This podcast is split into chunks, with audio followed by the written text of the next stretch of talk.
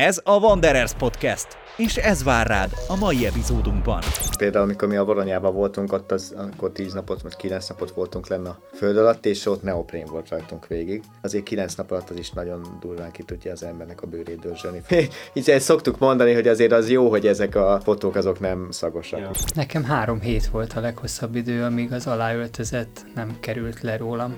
Már fönt nem sok emlékem van, teljesen elkészültem az energiámmal, éjszakarra keltem föl, hogy ilyen élethalál közeli állapotot élek meg, minden jött belőlem minden lehetséges helyen, és teljesen tudaton kívül voltam. Mozdulj ki velünk a hétköznapok szürkeségéből!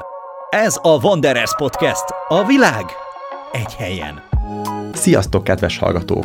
Itt a Wanderers Podcast jelentkezik, melyben a Wanderwell túravezetőivel beszélgetünk nem mindennapi történeteikről, mesebeli vidékekről, megélt kalandjaikról. Ebben az első évadban többek között vitorlázunk a délcsendes óceán elhagyott atoljai közt, megjárjuk Latin Amerika legveszélyesebbnek gondolt favelláit, megismerkedünk a magas hegymászók függőleges világával, és eljutunk iraki Kurdisztánba autóstoppal. Epizódjaink minden héten szerdán jelennek meg, elérhetőek a népszerű podcast platformokon, Spotify-on és YouTube-on is. Használjátok a W-vel Wanderers Podcast keresőszavakat, és könnyen ránk találtok. Ez a Wanderers Podcast. A mai utazás, hát ez egy ilyen rendhagyó utazás lesz, méghozzá az iránya miatt. Hegymászók, sőt egy kicsit túlzásra hegyi veteránok ülnek itt velem a stúdióban. Elsősorban függőleges irányba fogunk mozogni, eljutunk magas hegyekre, és ha nem tévedek, akkor talán hegyek alá is. Üdv itt a stúdióban Ambrus Gergő és Kerényi Gábor alias Doki. Sziasztok, srácok! Sziasztok! Sziasztok! Alapvetően tőlem sem áll távol a hegymászás, édesapám már vitt gyerekkoromba, fiatalkoromba sokat hegyek közé, viszont hogyha teljes laikusként ülnék itt, akkor elsősorban ez a dolog úgy jut el hozzám a hétköznapokban, hogy a filmekben, a Gletscher hasadékokban ki hogy ugrál a jégcsákányal, és félkaron függve megmenti a világot.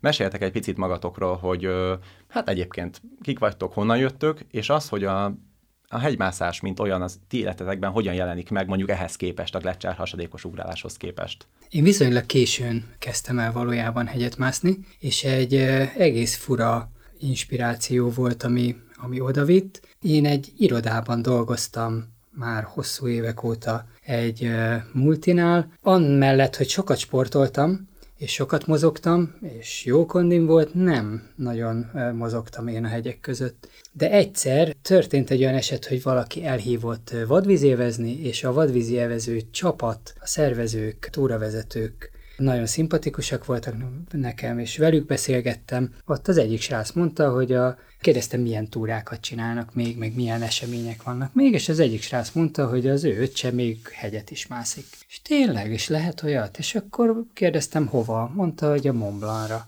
Tök jó. Montblancra föl lehet menni? Életemben nem hallottam ilyet, és fölhívtam ezt a srácot, és három hét múlva én a Mont Blanc tetején álltam, úgy, hogy fogalmam nem volt az egészről, tehát ha valahogy el kell kezdeni, akkor biztos nem így. Igen, erre akartam utalni, hogy így az első öt percben rögtön belecsaptunk. Biztos, hogy nem így, viszont ez annyi tapasztalatot adott, hogy utána nagyon tudatosan utána néztem, és elkezdtem ezt a témát kitanulni tulajdonképpen. Sőt, tanfolyamokra mentem el. Tehát ez egy sikeres élmény volt, sikerélmény volt, hogy nem hagytátok ott a fogatokat, vagy pedig P- egyébként Például, hogy nem hagyta ott senki a fogát, mert pont úgy csináltuk, ahogy, ahogy ezt nem kellett volna.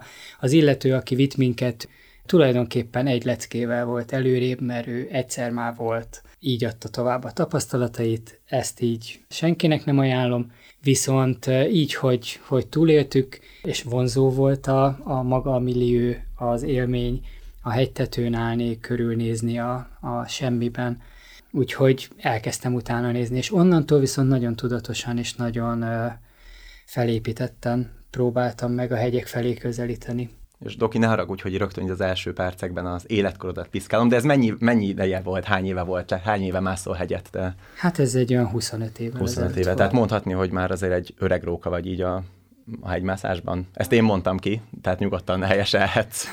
hát köszönöm, elfogadom, igen igen. Azóta viszont rendszeresen, tehát ez nem szakadt meg ez a, ez a jó szokásom. Akkor meghatározó élmény volt. Igen, igen.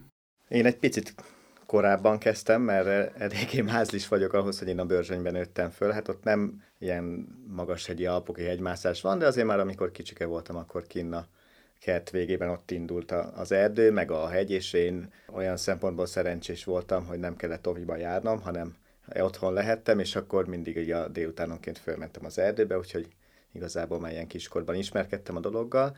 Aztán utána a középiskolában minden nyáron mentünk Erdélybe túrázni egy nagyon jó kis összeszokott csapattal, és akkor ott már ugye volt egy pár sziklafal, meredekebb hegyoldal, egy-két orom, gerinc, stb. És aztán utána, főleg amikor külföldön voltam, voltam Kanadában fél évet, és ott ugye nagyon szép ott a Sziklás hegységnek az a, a nyugati parti része, ott voltunk elég sokat hegyet mászni, sítúrázni, stb. És utána ismerősökkel jutottunk el több helyre, de én egy picikét a barlang felől közelítettem inkább így a hegymászás felé, mert, mert aktívabban barlangáztam, és akkor ugye sokszor az van, hogyha főleg, hogyha az ember alpesi barlangokat kutat, akkor ott már eleve nagy hegyek között van, és akkor ott vagy azért, hogy a barlangba lemenjél, vagy csak egyébként egy ilyen szabad napon, akkor fölmászol egy hegyre. Szóval én egy picit ilyen folyamatosabban vonódtam ebbe a dologba bele, és én nem tartom magam egy ilyen nagyon fanatikus mászónak, szóval én inkább ilyen picit ilyen műkedvelőbb mászó vagyok, nagyon szeretek a hegyek között lenni, meg azt a világot megtapasztalni, de nem, nem érzem azt, hogy akkor nekem most minden áron valahová a fogam kitörés árán is föl kell jutnom. Mindjárt kitérünk egy kicsit később arra, hogy barlangászás, hegymászás mennyire függnek össze, mennyire különbözőek.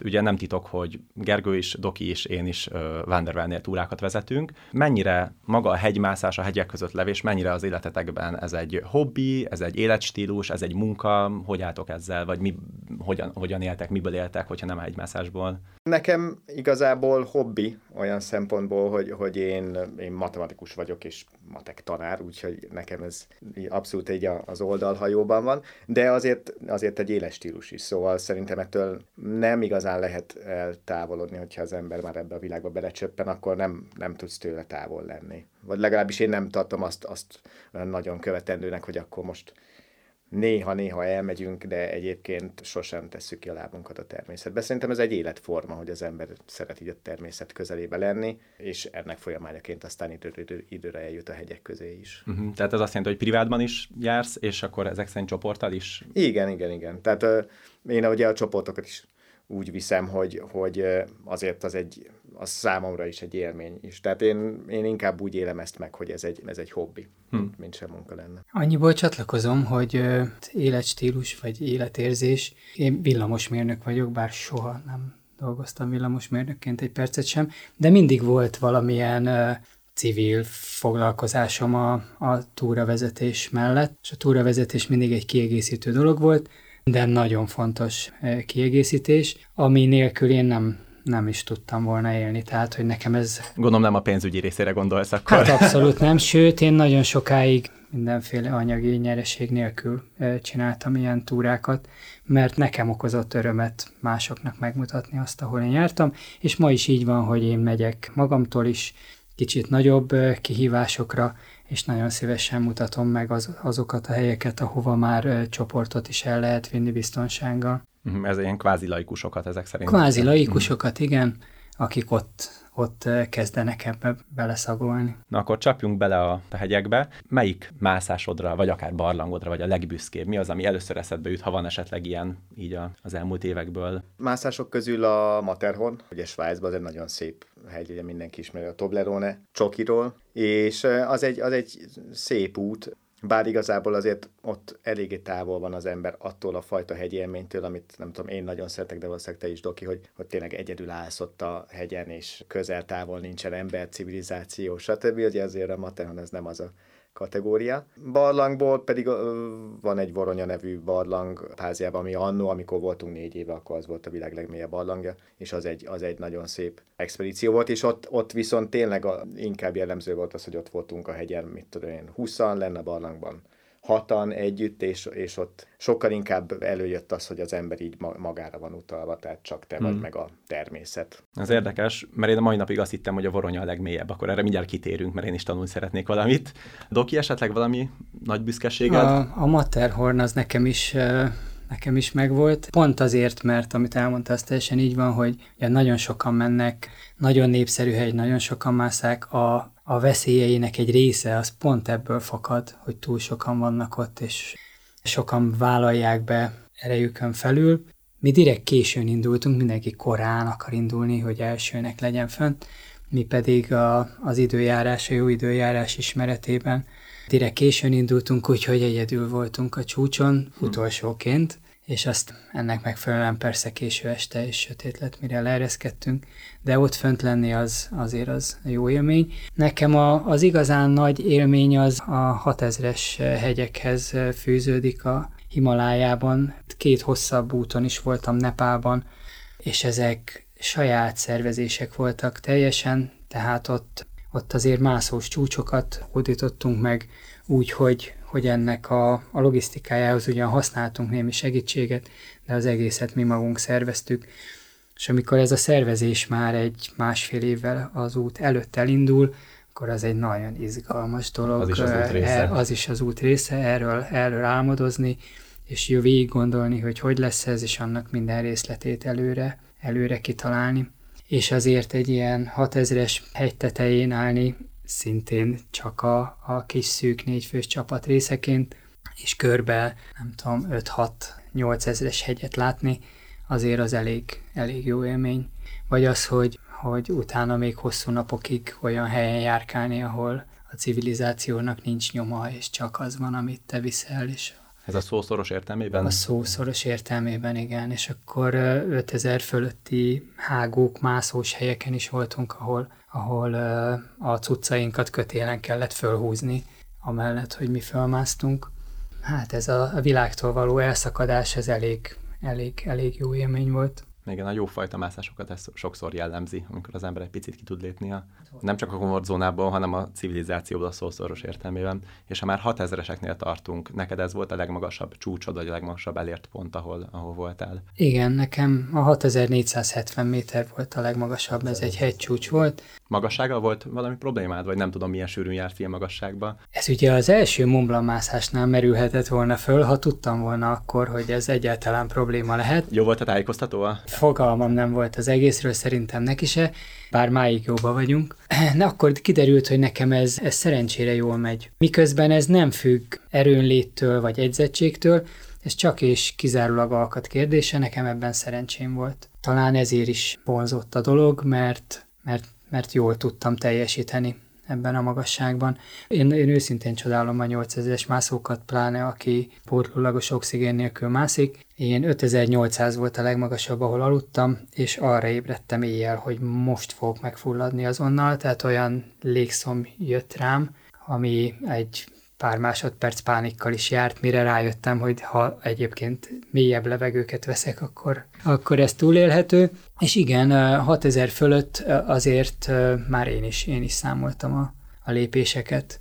Érdekes, hogy ezt mondod egyébként, én még nem voltam ilyen magasan, de 4000, 4000 méteren sokszor, és rám kifejezetten rossz hatással van. Tehát az első hét, amikor felmegyek, és fönt valamit csinálni kell, teljesen, tehát múltkor ilyen rekeszeket kellett hordoznom egész nap. Olyan rosszul voltam, és nagyon rosszul aludtam, nagyon rossz dolgokat álmodtam, teljes légszom, de mondjuk nem volt ilyen felébredős élményem. És utána volt olyan, hogy mielőtt felmentünk ide dolgozni, négy hónapig 2500 méteren éltem előtte, Fölmentünk, és szinte semmi, szinte semmi. Csak hogy, hogy valószínűleg embere válogatja, hogy a szervezethez hogy, hogy tud alkalmazkodni. Nagyon hozzá lehet szokni, igen. Tehát itt a 6000-es hegy előtt is azért egy hosszú aklimatizáció volt. És nem mindegy, hogy két hetet vagy fönt, vagy az egész életedet 3000 fölött töltötted.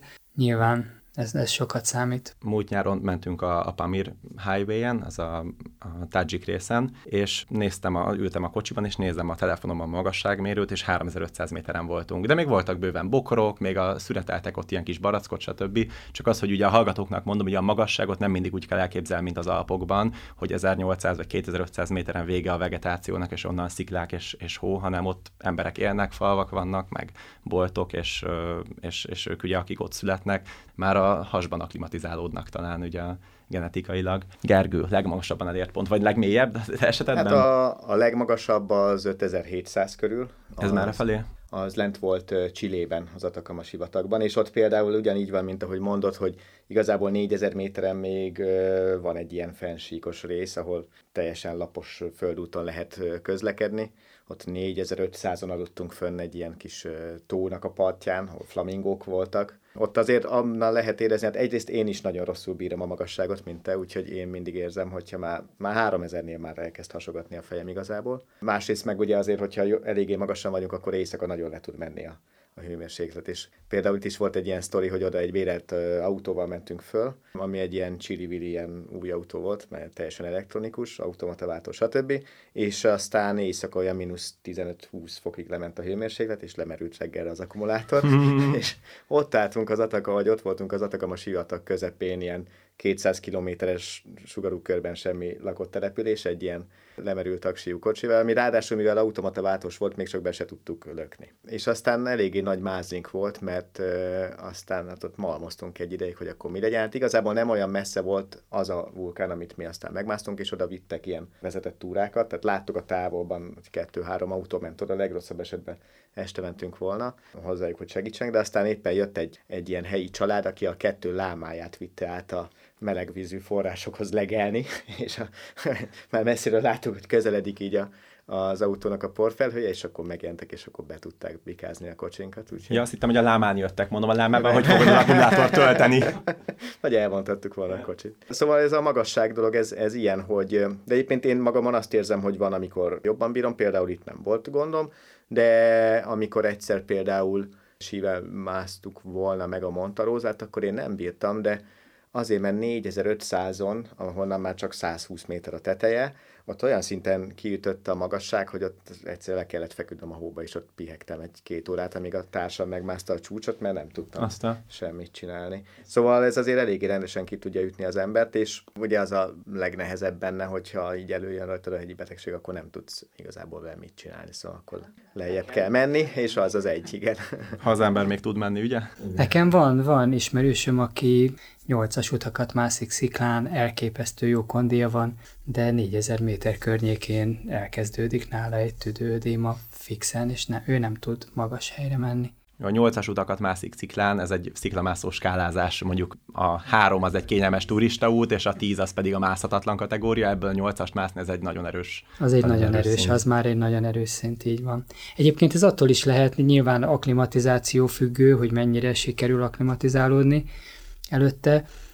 Részben meg attól függ, hogy a bármilyen furcsa, de egy, egy hegynek a magassága az relatív, és függ attól, hogy éppen milyen légnyomás van, milyen hőmérséklet, milyen időjárás, és milyen környezet. Tehát ugyanazt a magasságot mondjuk egy magányosan álló hegyen, mint a Kilimanjaro, könnyebb elérni, mint egy nagy hegységlánc részét képező hegycsoportban mert a, a levegő oxigén tartalma az azért függ attól, hogy, hogy lentről föláramló légáramlatok mennyi, mennyi oxigént hoznak. Na, Vagy éppen, éppen milyen a nyomás. Lenni.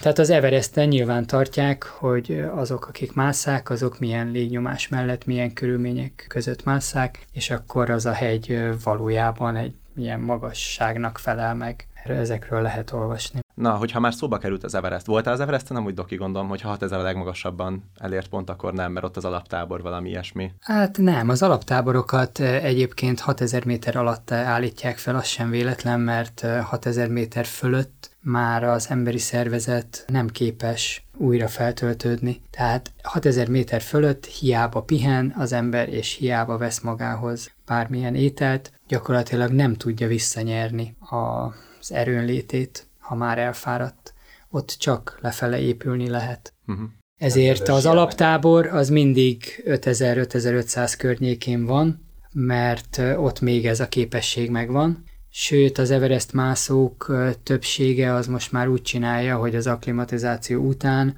még ennél is lejjebb, tehát 5000 méter környéke vagy az alá lemegy, pihenni néhány napot, ahol újra teleeszi magát, újra feltölti a tartalékokat, újra kipiheni magát, és aztán vág neki magának a csúcsmászásnak. Mm. Nem, mint egy rápihenedő. Igen. De az Everestet láttam, viszonylag közelről, de nem, nem mentem neki, és nem, nem voltam rajta, meg sem próbáltam, nekem ez nem is volt egyébként cél. Nem, nem is cél, ezt akartam egyébként kérdezni. Nem volt, és most sem, Gergő, most sem cél. És mi az oka ennek? Mégiscsak a föld legmagasabb hegye, hogy mi az, amiért, amiért nem mozgat meg? Hát lehet, hogy amikor a Hillary mászta, akkor még megmozgatott volna. Egyszerűen túl sokan vannak rajta. Kicsit a, a, a ugyanúgy, mint a Matterhorn, a sok ember az potenciális veszélyt is jelent. Itt gyakorlatilag a pótlólagos oxigénnel tömegek vágnak neki, ami nagyon megkönnyíti egyébként a, a hegymászást, tehát ha relatív magasságot nézünk, a pótlólagos oxigén használata az a 8850 méterről bőven 8000 alá leviszi a magasságát a hegynek, amit itt teljesíteni kell, tehát teljesítmény szempontjából. Azt talán jól is mutatja, hogy, hogy sok ezer megmászása van már az Everestnek. Oxigénnel?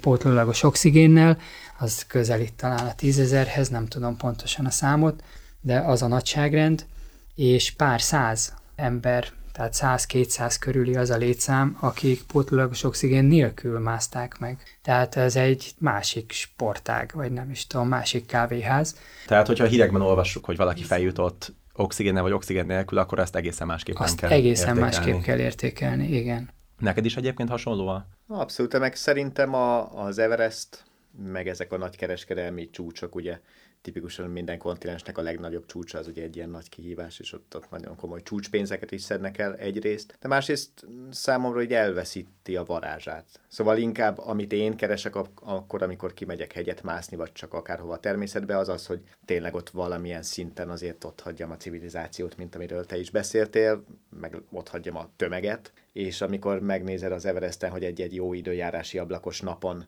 micsoda sorok állnak ugye fixen kikötelezett úton, több száz hegymászó állott sorba, és az idejének a 95%-et azzal tölti, hogy ott toporog és nézi az előtte levőnek a fenekét, akkor, akkor az szerintem nem az, mint amire, mint amire vár. Meg ö, egy picikét mondjuk úgy, hogy túl lett hype szerintem ez, a, ez, a, ez az Everest mászás. Írják is, hogy úgymond kikövezett út vezet fel az Everestre, igazából csak fel kell sétálni. Ezt én nem tudom megítélni innen hát egy budapesti stúdióból. Igen.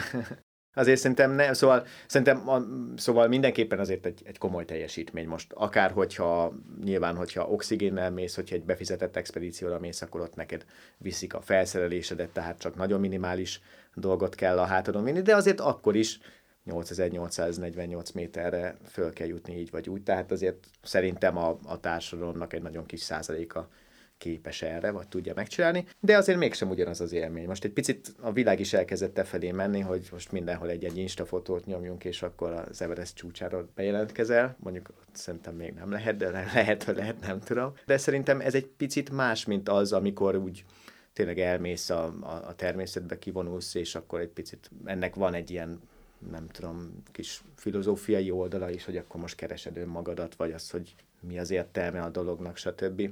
Ami, ami egyébként számomra legalábbis nagyon sokat, sokat szokott segíteni, hogy, tényleg, hogyha nagyon tele van a fejed mindenféle gondolatokkal, vagy káosztal, akkor nagyon-nagyon le tudja tisztítani. Már csak egy-két nap is kint hmm. az erdőben, nem? Hmm. Hogy tényleg el tudsz távolodni, és akkor helyre tudod tenni Valószínűleg más típusú motiváció az, ami az embereket az Everestre viszi. Hát igen. ott akarok lenni, igen. meg akarom csinálni, igen, stb. Igen, igen, igen. Az előbb szóba hoztad itt a kontinenseknek a legmagasabb pontját. Valamelyik esetleg Európán kívül volt ilyen kontinens legmagasabb pontján? Hát a Kilimanjaro, ami Afrika legmagasabb pontja.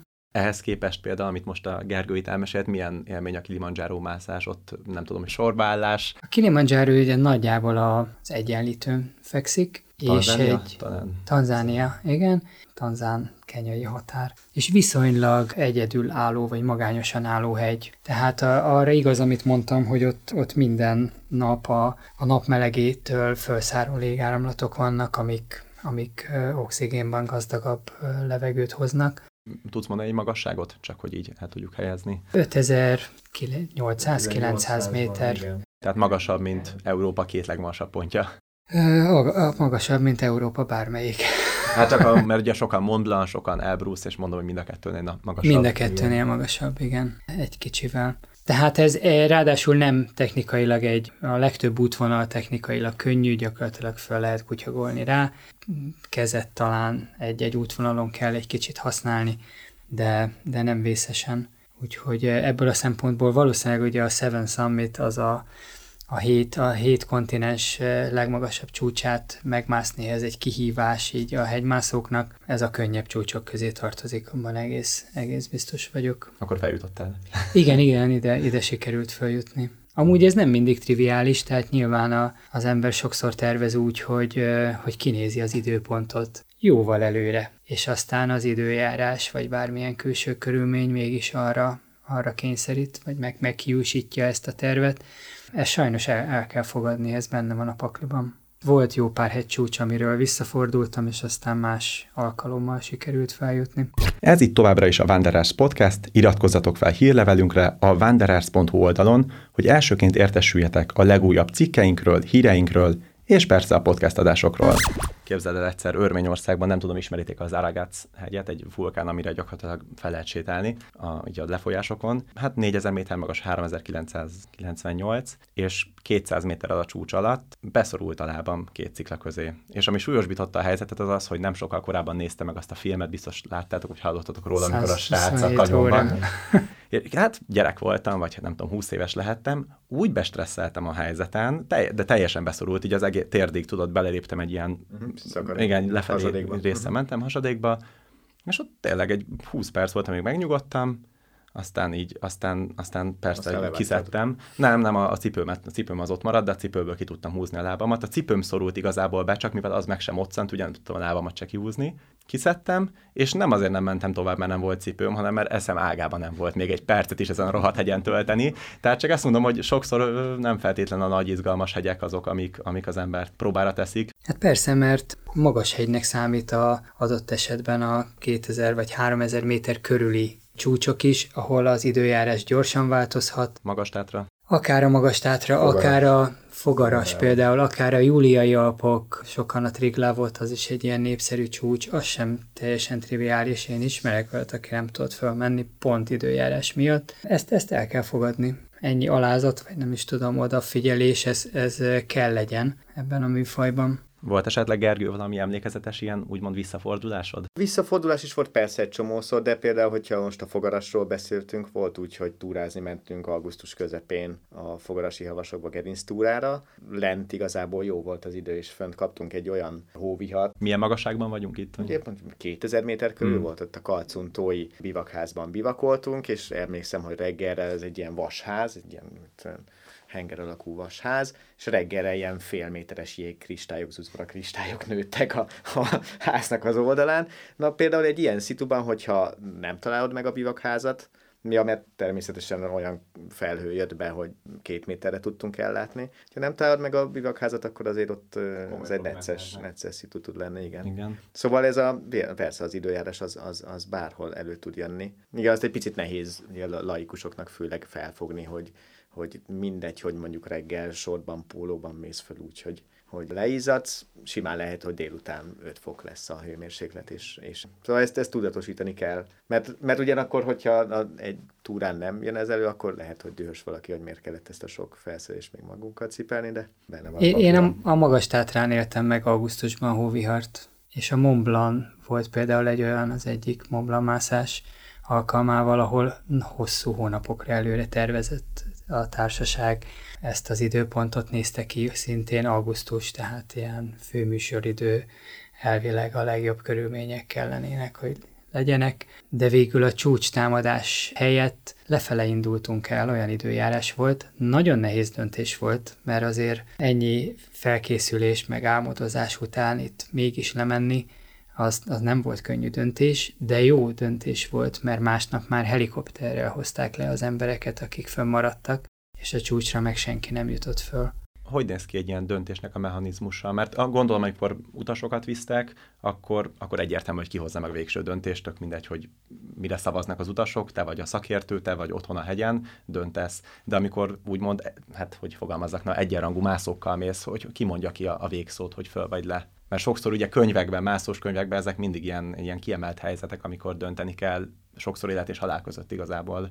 Igen, és sokszor bizonyos döntéseket előre elhatároznak, hogy hogyan fognak meghozni, mert tipikusan a 8000-es csúcs 8000 méteres magasság fölött, vagy akár 7000-7500 fölött nem feltétlen gondolkozik tisztán az ember, tehát ott bizonyos döntéseket előre elhatároznak. Tehát ha ez meg ez a helyzet fog felállni, akkor Mondjuk a csúcs támadás alkalmával hány órakor fordulok vissza? Tök Akárhol. Mindegy, hol Tök mindegy, hogy hol vagyok és ott mondjuk 100 méter szint különbség még jelenthet két óra mászást kifáradva. Úgyhogy igen, e, hát itt a Montblancnál nyilván ez egy e, egyszerűbb dolog volt, de volt a, a csapatban olyan, aki győzködni kellett a, a döntés helyességéről, és csak néhány nap múlva, vagy másnap, harmadnap látta be, hogy, hogy ez mégiscsak jó döntés volt látva eseményeket. Ebben a, ebben a szituban így könnyű, hogy, hogy tényleg rossz lett az idő, van, amikor aztán mégsem. Mégis, mégis ugye jó lesz az idő, és akkor föl lehetett volna menni, utána ez sokkal nehezebb. Én nekem az a tapasztalatom, hogy, hogy így inkább egy picikét úgy ilyen kollektív úgy el, el, elbillen a mérleg nyelve az egyik vagy a másik irányba.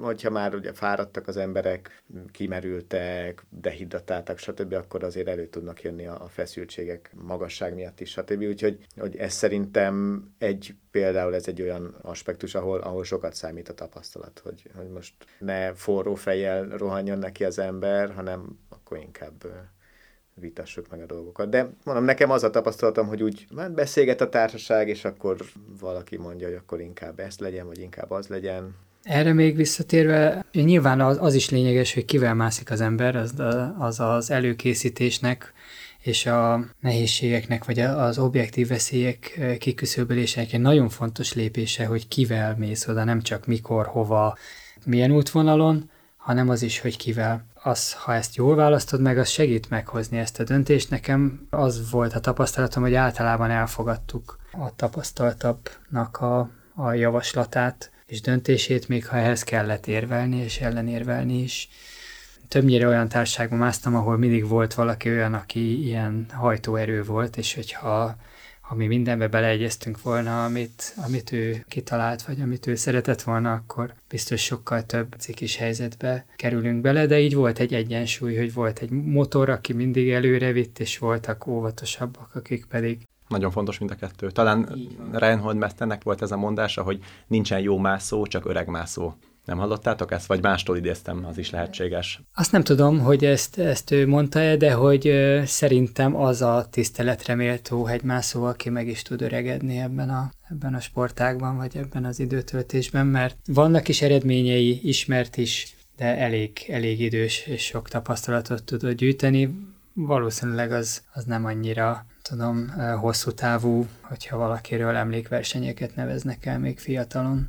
Hát igen, de azért, azért azt is, az is igaz, hogy, hogy a hegymászásban szerintem ott legalábbis a komoly hegymászásban azért van egy nagyon nagy rizikófaktor, amit nem tudsz kiküszöbölni, és ami nem rajtad múlik. Szóval van egy emberi tényező is benne mindenképpen, de hát az, amikor fölötted leomlik a félhegy, úgyhogy nem lehetett igazából előre látni, és azért láttunk erre több példát is, az, az sajnos nem, az azzal nem lehet igazából mit kezdeni. És, és ez, ez egy másik olyan dolog, amit, amit hajlamosak az emberek szerintem mostanában elfelejteni, mert most picit olyan korban élünk, hogy, hogy, hogy elkényelmesedünk ilyen szempontból, hogy nem nagyon fogjuk azt föl, hogy velünk bármi gond vagy rossz történhet. A hegyek világ az tipikusan egy olyan világ, hogy ott azért nagyon kicsik, kis porszemek vagyunk, vagy kis hangyák vagyunk, és ugye nagyon sikeres mászók is, híres mászók is olyanok, akik biztosak, biztos vagyok benne, hogy nem vétettek ők maguk hibát, ők is ott tudnak sajnos maradni. Szóval ez egy ilyen picit ilyen, ilyen kétélű fegyver, hogy akkor ki az, aki... Hát, veszélyes üzem, az egész biztos, de ez, amit mondtam, hogy, hogy azért egy csomó mindennel lehet csökkenteni ezeknek a veszélyeknek a mértékét, és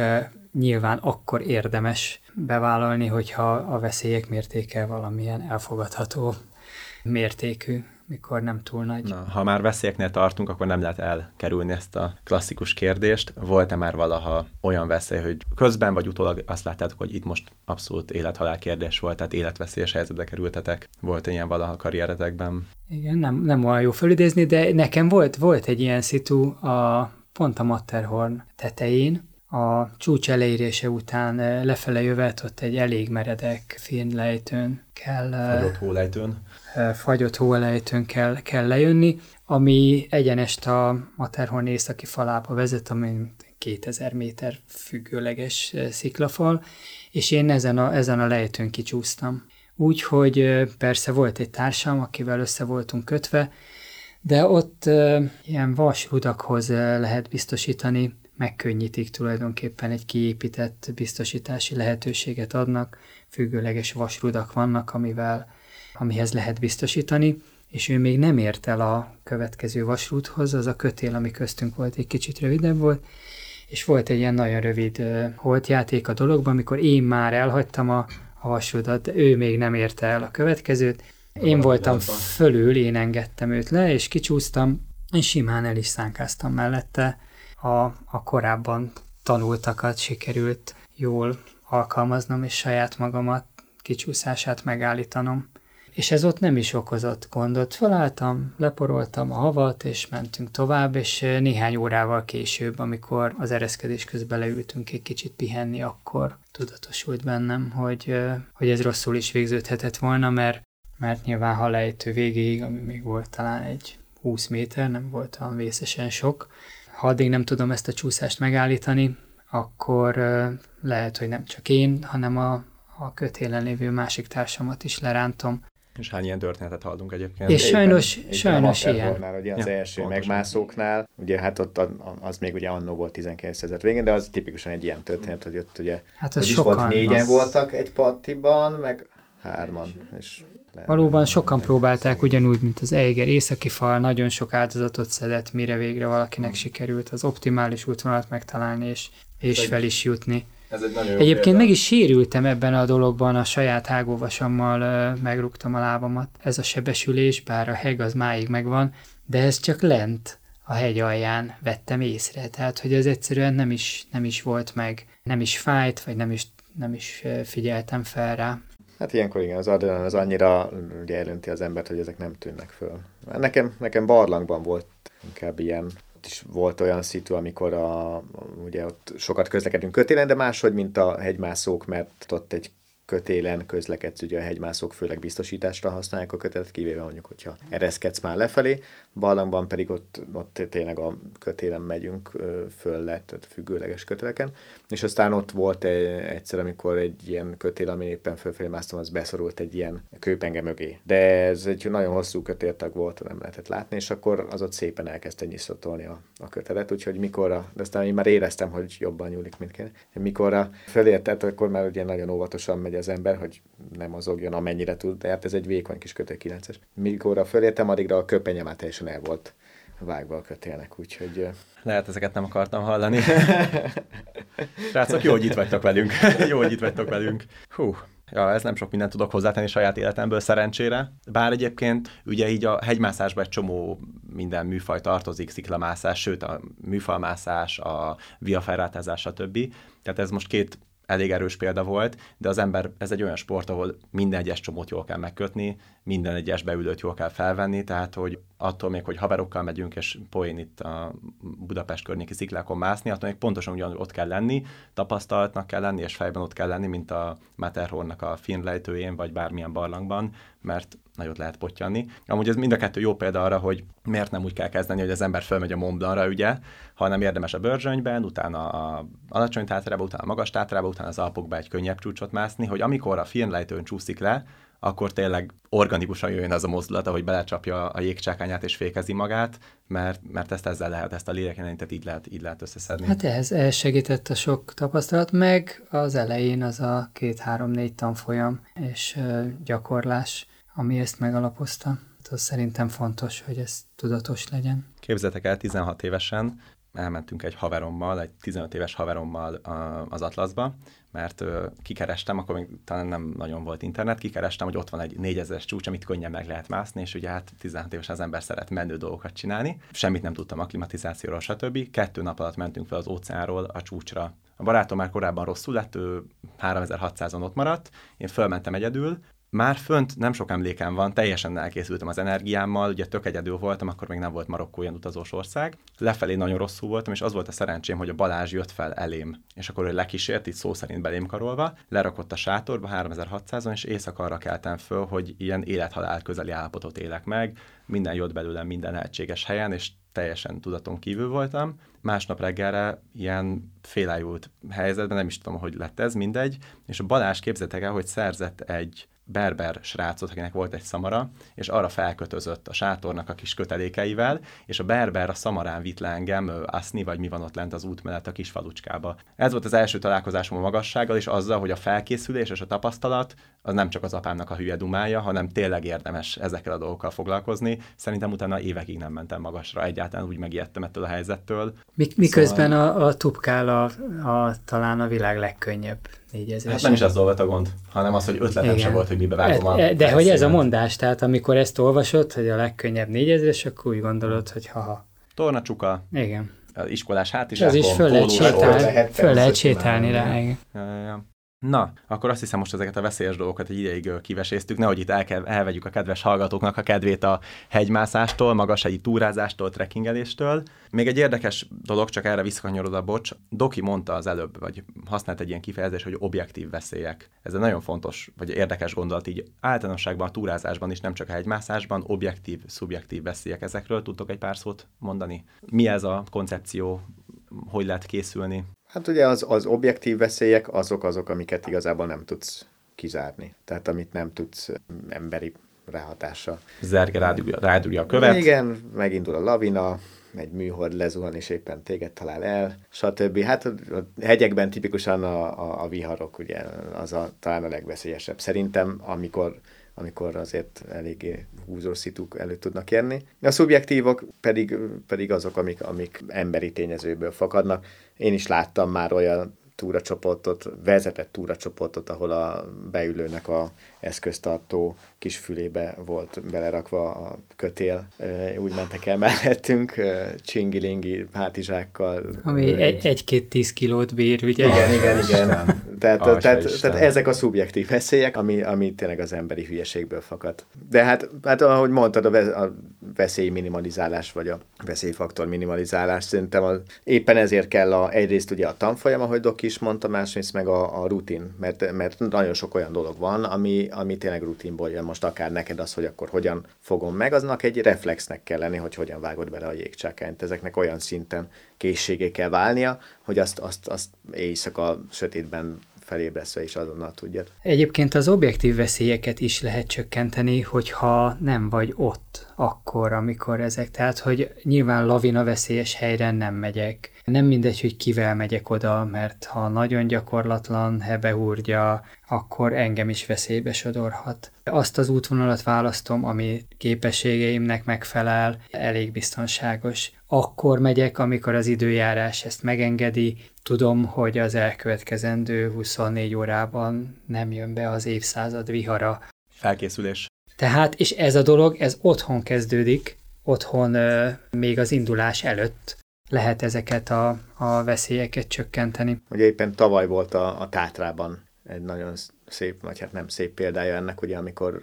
A lengyel oldal? A lengyel oldal, amikor becsapott a, a villám, és akkor is lehetett tudni, hogy jön egy hatalmas nagy viharzóna, ennek ellenére ott százak álltak sorba a drótkötelet markolva. Nem, nem volt egy annyira Pont egy hónappal később ismerkedtem meg a Dokival egyébként. Ott, ott azon, nem pont azon a hegyen, de mondjuk egyel, egyel mellette. Amúgy a tanfolyam, ami szintén egy olyan dolog, amit még előkészület és előkészítés és felkészülés részéhez tartozik a dolognak, azt jó, ha, ha elmondjuk, hogy ez nem csak abból áll, hogy hogyan megyünk fel a hegyre, hanem pont ugye ezeket a, az objektív veszélyeket hogyan tudjuk kiküszöbölni, és nagyon sok ismeretet ad egy rendes hegymászó tanfolyam, meteorológiáról, elsősegélynyújtásról, egészségügyről, amellett, hogy felszerelés használat, helyes felszerelés használatot megtanulja az ember, és a helyes mozgást a hegyen, akár a lavináról rengeteg ismeretet lehet szerezni, tehát ha már ott vagy, akkor is felismerheted azokat a, a tényezőket, hogy azt a hegyoldalat ilyen irányba most talán nem lenne célszerű keresztezni, igen, hanem válasz egy másik útvonalat, ha már mindenképp. Igen, Tehát egy a- csomó olyan ismeret, ami, ami ezt, ezt mind, mind segíti. Mondjuk ez a téli túrázás, az szerintem abszolút egy olyan terület, amiben azért a magyarok nincsenek is annyira otthon, mert azért nincsenek itt olyan nagy havas hegyek télen, de ott ugye a lavina veszély miatt tényleg nagyon tudni kell fölmérni azt, hogy, hogy milyen, milyen rizikók vannak. Én amikor Kanadában voltam, ott nagyon sokat sítúráztunk, és ott azért picit mások a, a, a viszonyok, mert ott, ott tényleg ott elindul a sziklás hegység, és én Vancouverben voltam, onnan mit tudom, 2000 kilométeren át semmi nincsen. Gyakorlatilag hát egy-kettő kisebb helyet leszámítva, és ott, ott voltak olyan srácok, akik olyan expedíciókra mentek, hogy, hogy elindultak, és minden cuccukat vitték magukkal, és egy hónapra így bementek a vadonba, annyi volt csak megbeszélve, hogy repülővel, mit tudom, két hét után egy előre megbeszélt helyen ledobtak nekik egy kajapakkot depónak, de azt leszámítva teljesen magukra voltak utalva. És, és ugye elindultak először kajakkal, mentek, akkor utána átvágtak ott az ilyen esőerdőn, úgyhogy vitték a síléceket a hátukon, meg a hátizsákot, akkor utána, amikor elérték a jégmezőt, akkor lécet csatoltak, akkor azzal mentek fel, és akkor a végén meg még fölmásztak a hegyre, tehát mindent vittek magukkal. Na és akkor ott például az ember azért ezt másképpen értékeli, meg ott, ott sokkal elővigyázatosabbak is voltak. Például ott, ott mindig ástunk lavina profilt, mert nem voltak annyira pontos előrejelzések, mint itt. Azért Európában nagyon, nagyon el vagyunk kényeztetve ilyen szempontból. Mi ez a lavina profil? Hát ugye, amikor vagy egy, egy havas hólejtőn, egy havas lejtőn vagy, és, és a hónak a szerkezetét azt meg akarod nézni. Ugye, amikor ránézel a hóra, nem látod, hogy alatta mi van. Nagyon Mondjuk legrossz, legrosszabb esetben volt egy tükörjég, és arra ráesett 30 centi friss porhó, hát akkor ott azért nem annyira ja. kéne azért fölmenni. kérdeztem direkt rá, mert gyerekkoromban apukám mindig jött ezzel a lavina témával, hogy Marcikám, nem menjünk ide, nem menjünk oda, és mindig azt hittem, hogy most itt szuper aggodalmaskodik, mi a fenérne, hát ott látszik szép a lejtő, menjünk, csináljuk a nyomot, és pont amit mondtam az előbb, mikor négy hónapig fönn voltam ott, és gyakorlatilag végig hó volt, télen voltam, és sokat mentem sívelén is, meg voltam egy ilyen lavina tanfolyamon, és minden nap jöttek le a lavinák. Tehát ez nem egy olyan dolog, hogy, hogy ahogy két havonta egyszer lejön egy lavina, és az ember pehjes, akkor ott van, de kicsi az esélye, minden nap jöttek le, és ott mondták is egyébként a, a helyiek, akinél dolgoztam, hogy azért mindig a magyar mászókkal, a lengyel mászókkal van a probléma a kelet-európaiakkal, nem azért, mert szerencsétnek, nem azért, mert rossz a felszerelés, hanem oda jönnek öt napra, erre készültek, kivették a szabít, összegyűjtötték a pénzt, és abban az öt napban nekik el kell érni a csúcsot. Ugye itt jön a szóba a felkészülés, objektív, szubjektív veszély, tehát ez nem így működik a hegymászásban. Ugye a helyi, nem tudom, Oliver kinéz az ablakon, és ha nem tökéletes az idő hajnal ötkor, ő ki se bújik az ágyból, hanem majd megy holnap, ugye ott él. Mi oda megyünk, és annyira szeretnénk azt a bizonyos csúcsot, hogy azt mondjuk, hogy jó, kicsit rossz a hó a lejtőn, de azért menjünk neki. Tehát, hogy ez a felkészülés, tapasztalat, képben vagyok, tudok felelős döntést hozni, fel tudom adni, bár ugye nem szeretjük ezt a feladás szót, mert mert ez olyan, olyan, olyan rossz érzéssel megy haza az ember, de hogy tudok más irányba mászni, nem, a, nem azon a bizonyos hólejtőn, hogy ezek nagyon fontos dolgok, és ez nem egy szigetkör a Margit szigeten, ahova az ember elmegy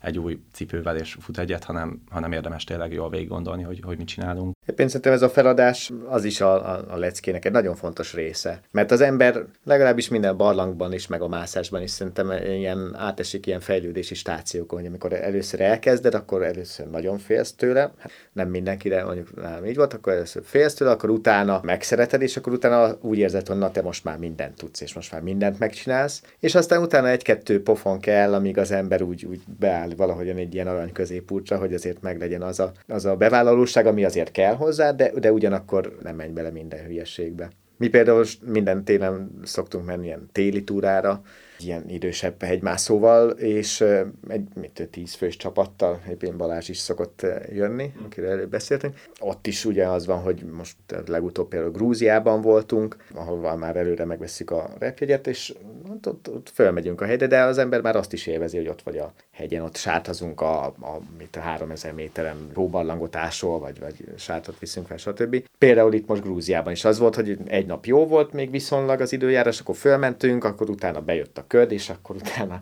nem lehetett a szomszédhegyet sem látni egy héten keresztül. De hát az ember ezt is élvezi. Szóval nem, nem, nem csak abból áll a hegymászás, hogy akkor most fölmész és diadelittasan a csúcson lóbálod a jégcsákányt, hanem... Ködös időre ott a csácsá. Igen.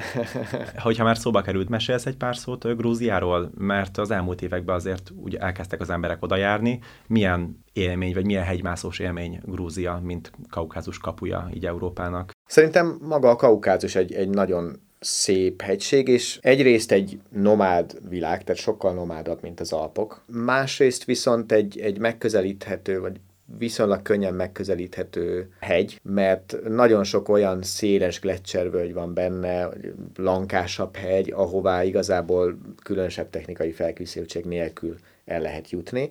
Mindazonáltal vannak benne nagyon komoly utak is, ugye például az Úsba, Mestia mellett, ahová éppen most mászott egy nagyon jó grúzpáros egy új utat, az például egy Európának is egy, egy nagyon nehéznek tartott hegye, akkor ott van ott a, a központ Gerinc, Tetnuldi, stb., amik, amik nagyon komoly hegyek tudnak lenni. És az a szép az egészben, hogy, hogy ezeket a nagyon nehéz hegyeket, ezeket majd, hogy nem kar távolságra láthatod, olyan helyekről, ahova viszont nagyon könnyű eljutni.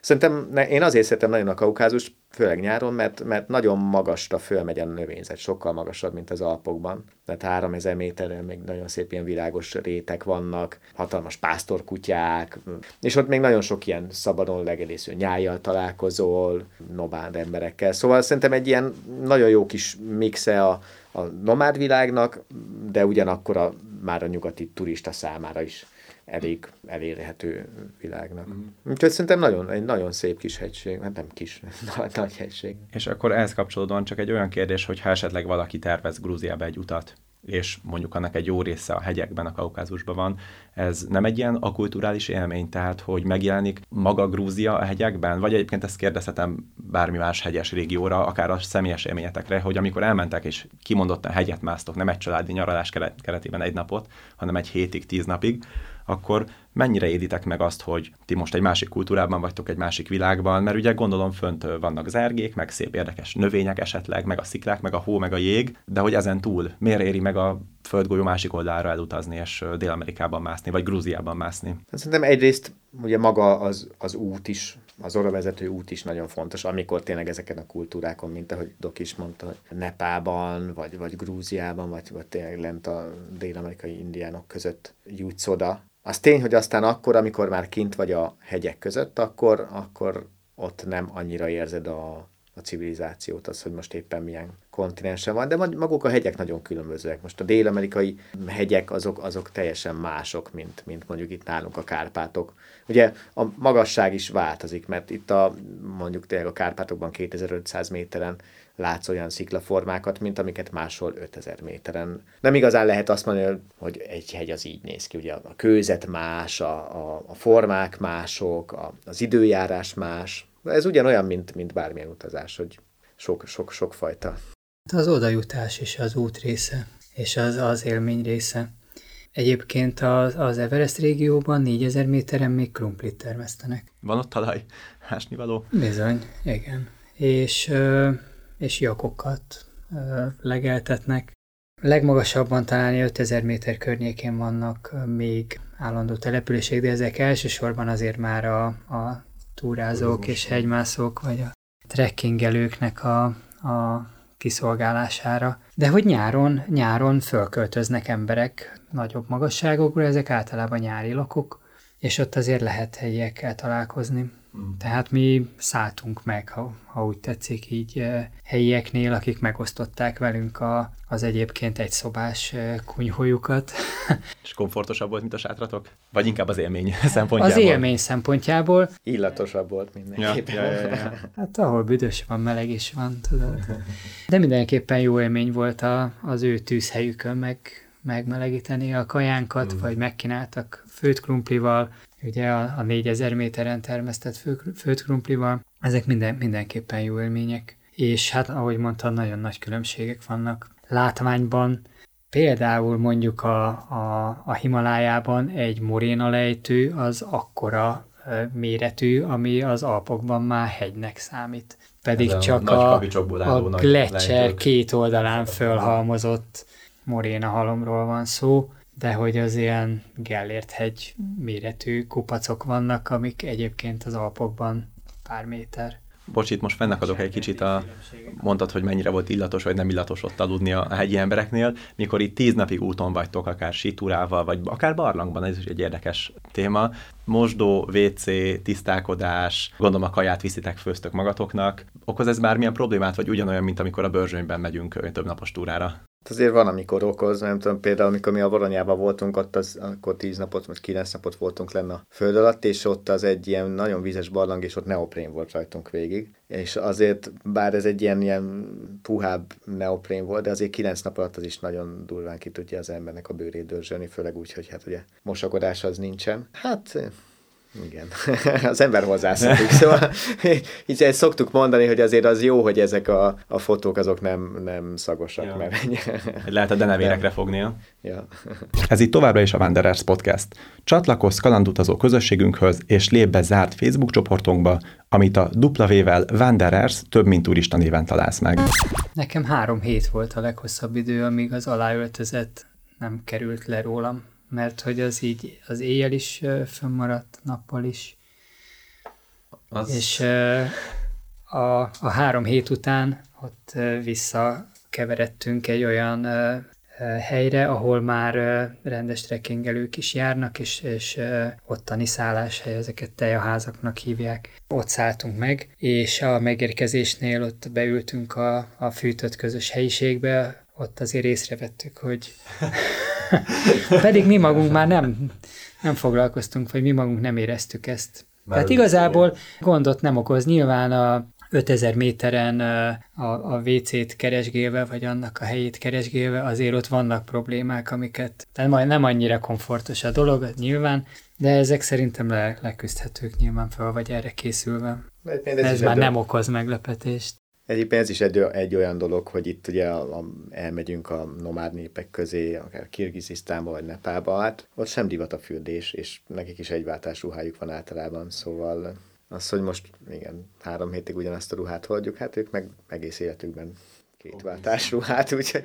Ilyen télen is felveszünk a helyi, tudod, igen. autentikus helyi, igen, helyi igen, szokásokat. Igen, igen. Na, egy pár percet térjünk már ki, Léci, erre, erre, meg úgy általában a barlangi élményeidre. Bevadom, ezen a téren abszolút laikus vagyok, annál is inkább, mert a sziklán meg a hegyeken viszonylag komfortosan, de a barlangban igen nagy félelemmel mozgok, leginkább be sem megyek, hogyha nem kell.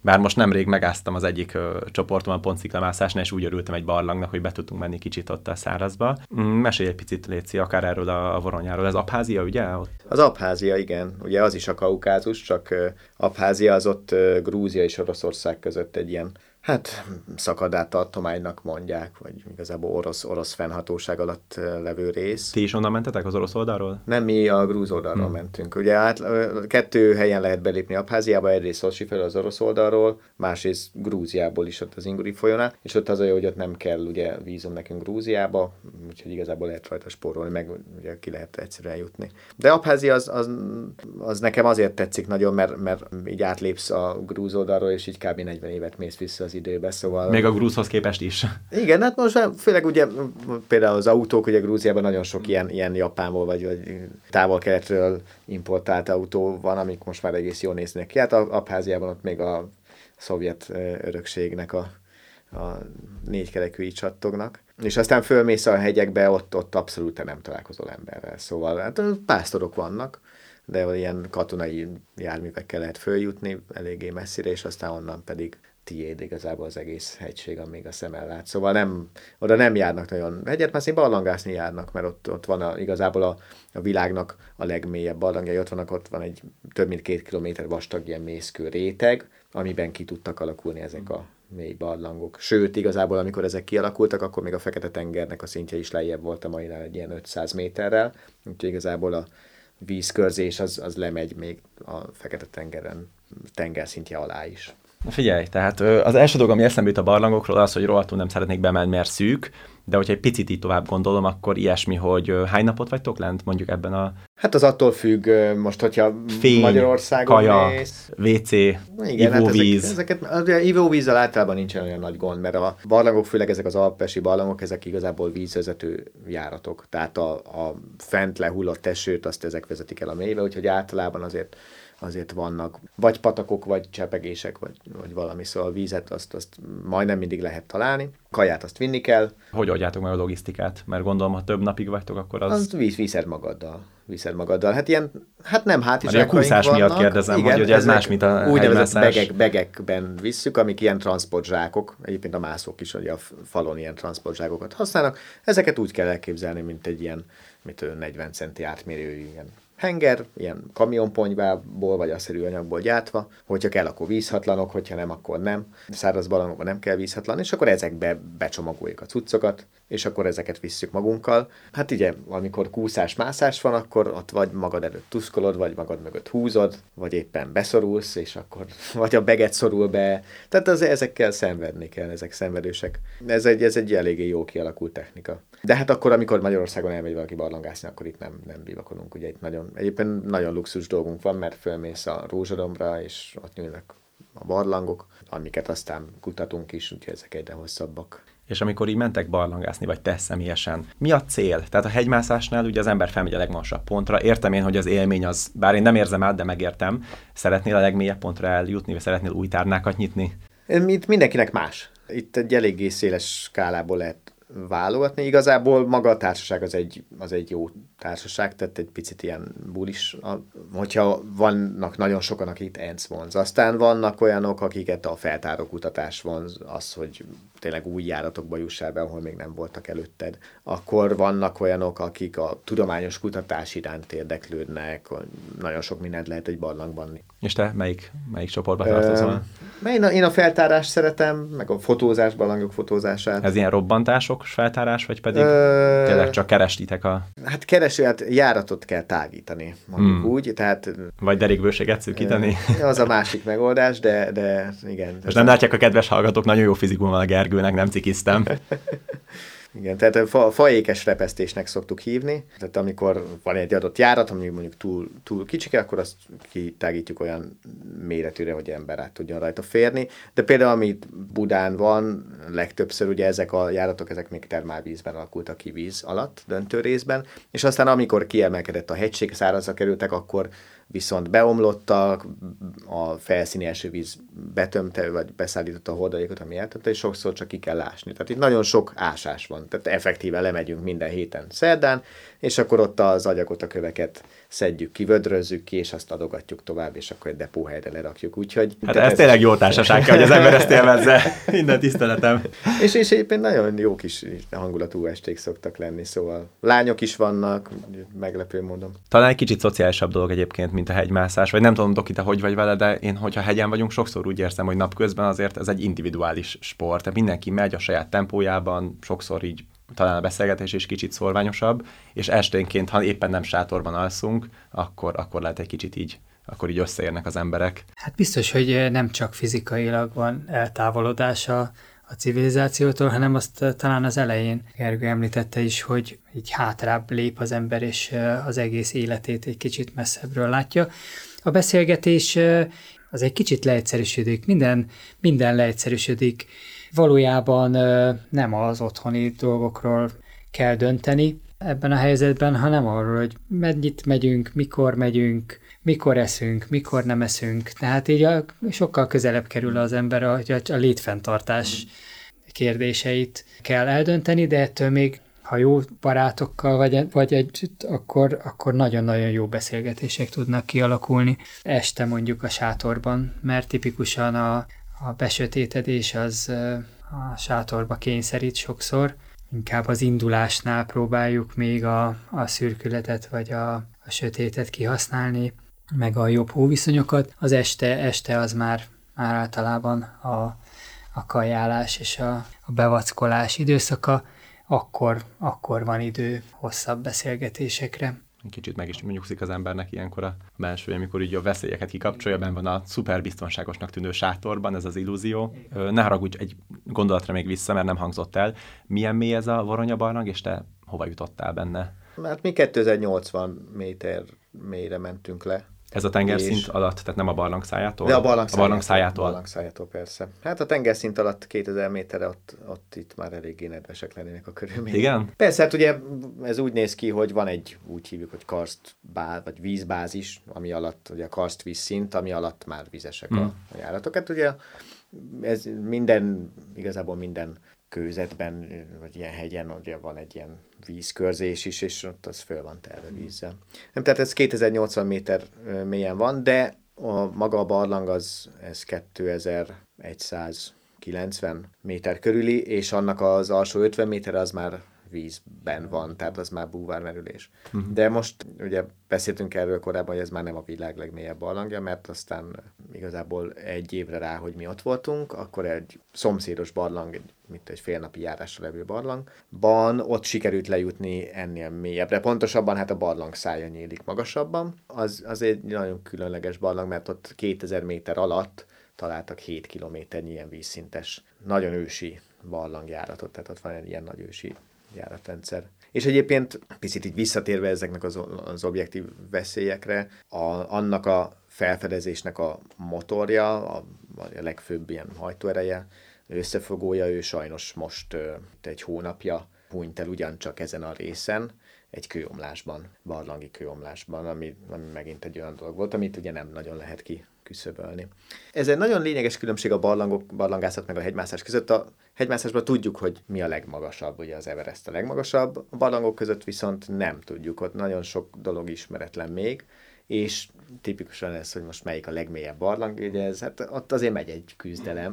Itt ezen a helyen is az oroszok meg az ukránok egymással versengtek. Tehát ezt, amikor a voronyát kutatták, akkor is kettő csapat volt, akik így egymással versengnek. Most mi megyünk, most ti mentek, most voltak összeveszések, stb. Akkor közben Mexikóban az amerikaiak nyomnak egy barlangot, hogy majd azt, hogyha összekötik, akkor az mélyebb lesz. Szóval ezért itt megy, a, megy az folyamatos küzdelem, hogy akkor most melyik lesz a legmélyebb. Lassan rákanyarodva itt a grand fináléra, még egy-két kérdés, milyen praktikus dolgok. Ha esetleg valakinek kedvet csináltunk most a hegymászáshoz, vagy akár barlangászáshoz, vagy már eddig is volt kedve, csak most megkapta ezt a végső motivációt. Mit ajánlotok egy budapesti lakosnak, hogy lehet ebbe belefogni, kit keressen, mit keressen, milyen alfaját próbálja ki, ami viszonylag veszélytelen, de sok élvezetet ad, és szép, és jó, mi, milyen, mit tudtok üzenni ezeknek az embereknek? Sok fajtája van. Lehet sziklamászással kezdeni, lehet a túrázással, és ott egyre magasabb hegyek felé haladni. Annak, akinek a sziklamászás nehéz, vagy az ehhez szükséges eszközhasználat, felszerelés használat, az már, már komplikált, aznak a beszerzése is talán egy kicsit drágább, annak a, a via ferrátát tudom ajánlani ezeket a vasalt utakat, amit gyakorlatilag egy, egy olyan sziklamászó út, amin végig egy drótkötélhez lehet, lehet biztosítani, és különösebb eszközhasználati tudás, meg eszköz nélkül viszonylag egyszerű eszközökkel, folyamatos biztosítással lehet feljutni olyan helyekre, ahova egyébként a sziklamászó tudás szükséges. És amikor sziklamászó tudásról beszélünk, akkor nem feltétlen arról van csak szó, hogy egy sziklán hogyan tud felmászni valaki, hanem a biztosítást uh, hogyan tudja használni. Ezt a kettőt mindenképpen ezt, párhuzamosan érdemes. Ezt mindenképpen párhuzamosan érdemes. És ha valaki olyan helyre szeretne már, mert ezek a tapasztalatai megvannak, és mondjuk a, az Alpokban vagy a Magas Tátrában a jelzett utakon elérhető csúcsokat már ö, megmászta, és ott, ott jól érezte magát, és nagyobb kihívásra vágyik, akkor én javaslom, hogy valamilyen egyesület segítségével azért tanuljon bele ebbe a dologba, tehát valami fajta tanfolyamon meg kell tanulni ezeknek az eszközöknek a használatát, amik akár a sziklán, akár magasabb hegyen, a gletszeren való mozgásban segít, meg kell tanulni, hogy, hogy hogyan lehet ott biztosítani, hogy lehet biztonságosan mozogni, és meg kell tanulni, hogy ha mégis valami baj történik, akkor hogyan lehet magunkon, egymáson, másikon segíteni. Szerintem ami, ami mindenképpen érdemes kipróbálni, hogyha valaki vonzódik ezekhez a dolgokhoz, hogy egy-egy ilyen túrán ugye nálunk is vannak ilyen, ilyen ismerkedés a sziklamászással, vagy ilyesmi, amikor igazából elmész egy napra, kapsz felszerelést, nagyszerű túravezetőket, és akkor, és akkor ott egy baráti környezetben így, így ebbe belekóstolhatsz, és ugyanez van barlangászással is, vannak ilyen fizetős barlangtúrák, amikor kapsz egy overált, kapsz egy sisakot, stb. És aztán, hogyha ez tetszik, akkor pedig barlangban is ugyanígy vannak tanfolyamok, barlangászásban is vannak ugyanúgy tanfolyamok, mint a hegymászásban. Ugye a mászásnál ott, ott el kell egy picit különíteni, vannak a termi mászások, ugye mászótermek, a, amit nagyon sokan csinálnak, és ennek eléggé nagy reneszánsza van szerintem mostában, és oda lehet télen-nyáron menni, ugye amikor rossz az idő is, vagy hideg van, stb. De azért szerintem sziklán mászni az szebb, vagy, vagy jobb.